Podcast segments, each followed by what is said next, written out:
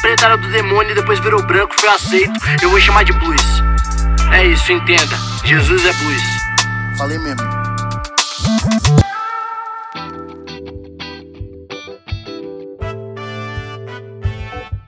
Salve, salve, meus amigos, minhas amigas, e você também que não se identifica com nenhum desses dois gêneros, né? Aqui é o pastor João Paulo Berlofa para mais um episódio do nosso podcast chamado Jesus, o Negro Nazareno. Hoje é o episódio de número 52, em quem diria? Quem diria que quando nós começamos iríamos tão longe assim, né? Quem nos viu passar na prova e não nos ajudou, quando vê a gente na benção vai se arrepender, né? Como diria aquela música sobre a vingança gospel, né? Olha só, o, nos episódios anteriores, eu acho que os quatro anteriores, nós falamos sobre igreja, né? Conceito de igreja, conceito de inferno, tudo isso. Quando Jesus sai deste ambiente, dessa conversa com seus discípulos, com o Pedro e, e, e toda aquela discussão que teve sobre igreja, pedra, inferno, ligar na terra, ligar no céu, ele começa um outro discurso, né?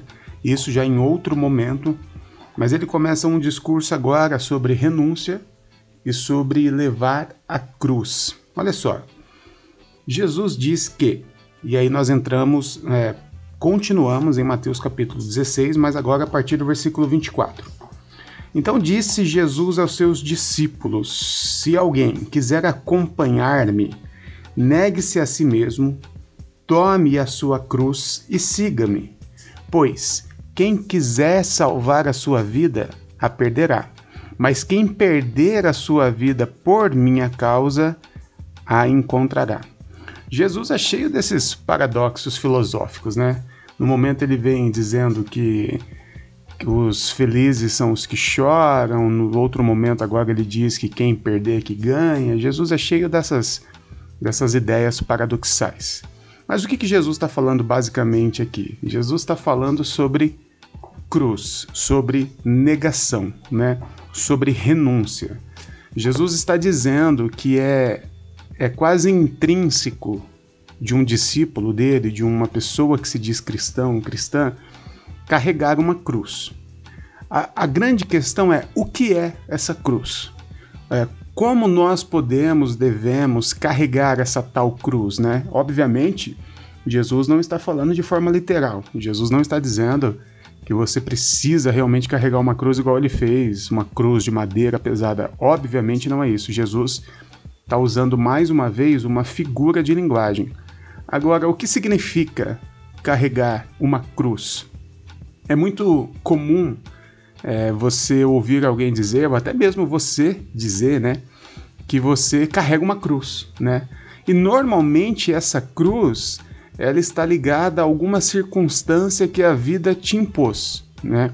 De repente, você é casado com um traste, né? um cara que não faz nada, um cara machista, um, um sei lá, você é casado com aquele pior tipo de marido, e aí você em um momento fala, esse aí é minha cruz, né? Esse aí é minha cruz que eu tenho que carregar. Outras pessoas podem atribuir a ideia de cruz para uma doença, por exemplo, uma doença, uma enfermidade, é, e a pessoa fala: Não, essa aqui é minha cruz, eu carrego ela porque é a minha cruz. Enfim, nós costumamos atribuir essa ideia de cruz para alguma circunstância ruim que a vida nos impôs. Só que isso não é a cruz, pelo menos não a cruz é, do Cristo, porque a cruz do Cristo não foi imposta Perceba e entenda isso. A cruz do Cristo não foi imposta, ele escolheu carregá-la. O próprio Jesus diz: Ninguém pode tirar a minha vida, eu a dou em favor de vocês. Ou seja, ninguém obrigou Jesus a carregar aquela cruz, né? Não foram os soldados romanos, não foram os fariseus, não foram os chefes dos sacerdotes. Foi uma escolha de Jesus carregar a cruz. Foi uma escolha de Jesus ir para o Calvário, foi uma escolha dele morrer. Então não pode ser uma cruz imposta, ok? A cruz é uma renúncia, é, uma, é algo escolhido por você, É algo que você deliberadamente renuncia e carrega essa cruz. Então não atribua é, algo que a vida te impôs e que você é obrigado a suportar, a carregar, como se fosse uma, uma renúncia, porque não é. Você está obrigado a isso. A cruz do Cristo é uma renúncia. E ponto. A grande pergunta é: o que você, o que eu, o que nós temos renunciado em nome do Cristo? Tá bom? Essa é a pergunta que precisa ser respondida e é óbvio que eu não posso responder essa pergunta por você e nem você por mim e nem você por ninguém. Essa pergunta ela é respondida por você mesmo. O que nós temos renunciado da nossa vida por amor ao Cristo? Também existe uma perspectiva de renúncia como uma conduta moral. Veja bem, é, talvez os mais fundamentalistas, né, os mais tradicionais, possam dizer que renunciar em nome do Cristo seria a renúncia de uma conduta, de uma prática.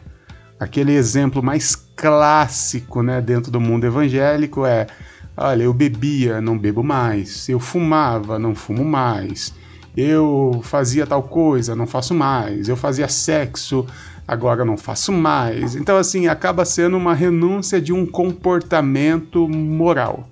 Né? Comportamento moral esses que a maioria deles a Bíblia nem condena, né? Mas a gente criou essa ideia de que algumas coisas nós não podemos fazer porque somos crentes, né? E aí a gente acha que renúncia é não fazer essas coisas, que também não tem absolutamente nada a ver com isso, porque essas coisas têm a ver com a nossa a nossa moral. E a moral ela é muito subjetiva. A moral, se você, se não é certo para você fazer isso, não faça. Não significa que o outro também não deva fazer.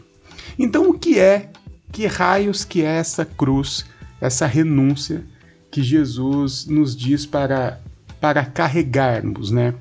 Bom, primeiro tem a ver com a continuação do texto sobre quem quiser ganhar a vida perderá. E quem, e quem quiser de fato perder, ganhará. E aí a gente precisa lembrar de tudo o que Jesus vinha ensinando até então, para a gente de fato entender que cruz é essa. A gente não pode pegar esse texto solto e colocar qualquer aplicação sobre ele.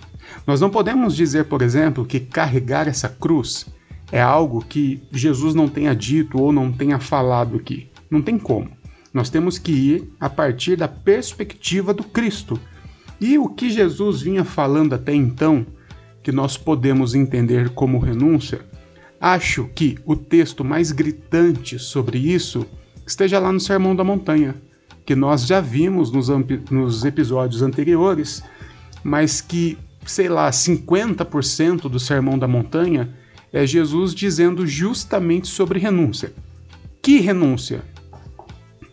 Não se preocupe com o dia de amanhã, sobre o que comer, o que beber, o que vestir. Olhe para os lírios do campo, olhe para as aves do céu. Eles não semeiam, eles não colhem e mesmo assim não falta nada para eles. Porque quem pode se preocupar com a vida a ponto de colocar mais um fio de cabelo na sua cabeça? O que Jesus vem falando no Sermão da Montanha como não acumulem tesouros na terra, não se preocupem com essas coisas. A renúncia que Jesus está dizendo é do nosso estilo de vida.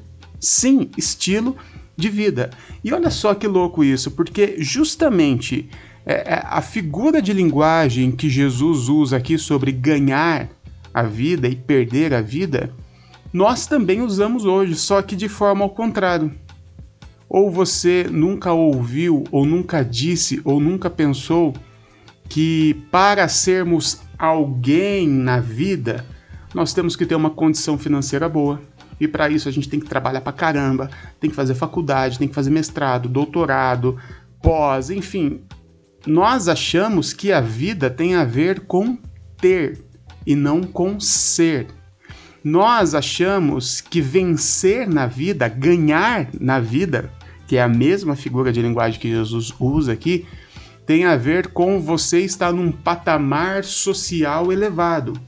Quem nunca disse ou pensou, olha, hoje vamos, é, vamos vencer mais, é um leão por dia. Afinal, eu preciso fazer tal faculdade para ser alguém na vida. Ou o trabalho é, é, como é que é a frase? O trabalho enobrece o homem, né? Alguma coisa assim. Além de extremamente machista, essa frase, né? Como apenas o homem possa trabalhar, é um absurdo. Porque quando nós falamos que o trabalho é que traz a nobreza para o homem, nós estamos dizendo que as pessoas que não trabalham dessa forma sistemática, né? Que entram às oito e saem às seis, que bate cartão, que trabalha com como empregado, que tem um patrão, que as pessoas que caminham fora disso, né, um artista, alguém que quer viver de música, alguém que quer viver de pintar suas telas, alguém que, que simplesmente não quer viver nessa, nesse mundo louco capitalista de matar um leão por dia, essas pessoas não têm nobreza, né? Nós olhamos assim, por exemplo, com os moradores de rua. Conheço vários moradores da, de rua aqui da minha cidade e já conversei com quase todos e olha, a maioria deles estão ali na rua porque eles querem. Eles não querem viver uma vida trabalhando das 8 às 6. Eles não querem viver uma vida pagando imposto, pagando aluguel. Eles querem viver a vida deles, fazer o que eles quiserem. Só que na nossa ótica capitalista, nesse mundo meritocrata que nós construímos e vivemos, então esse, esse tipo de pessoa não tem nobreza, né? Afinal, o cara não tem um celular, o cara não tem uma segurança financeira, o cara não tem uma estabilidade financeira. Olha, Jesus também não tinha. Jesus não tinha nenhuma estabilidade financeira. Ele não tinha onde reclinar a cabeça. Jesus não tinha onde morrer. Quando ele morreu, ele teve que ter uma cova, né, um, um sepulto, é, é, um sepulcro emprestado. Ele nasceu numa manjedoura e morreu num, num, e foi enterrado numa cova emprestada. Agora, segundo a nossa ótica meritocrata capitalista, Jesus também não tem nobreza nenhuma. Então, esse lance de ganhar a vida, perder a vida, renunciar à cruz, é você saber que você não precisa de tudo isso que você acha que você precisa. Você não precisa trabalhar todo esse tempo que você trabalha, você não precisa ter essa estabilidade financeira que você acha que você precisa, você não precisa ter todos esses itens que você quer comprar. Nós não precisamos de tudo isso. Renunciar em nome do Cristo é ter um estilo de vida totalmente desprendido desse, desse mundo materialista que nós construímos. É isso, meu povo. Eu vou ficando por aqui. Eu sou o Pastor Berlofa. Me segue no Instagram, arroba Pastor Berlofa, porque eu gero bastante conteúdo lá também. Beleza? Beijinhos para todos aí.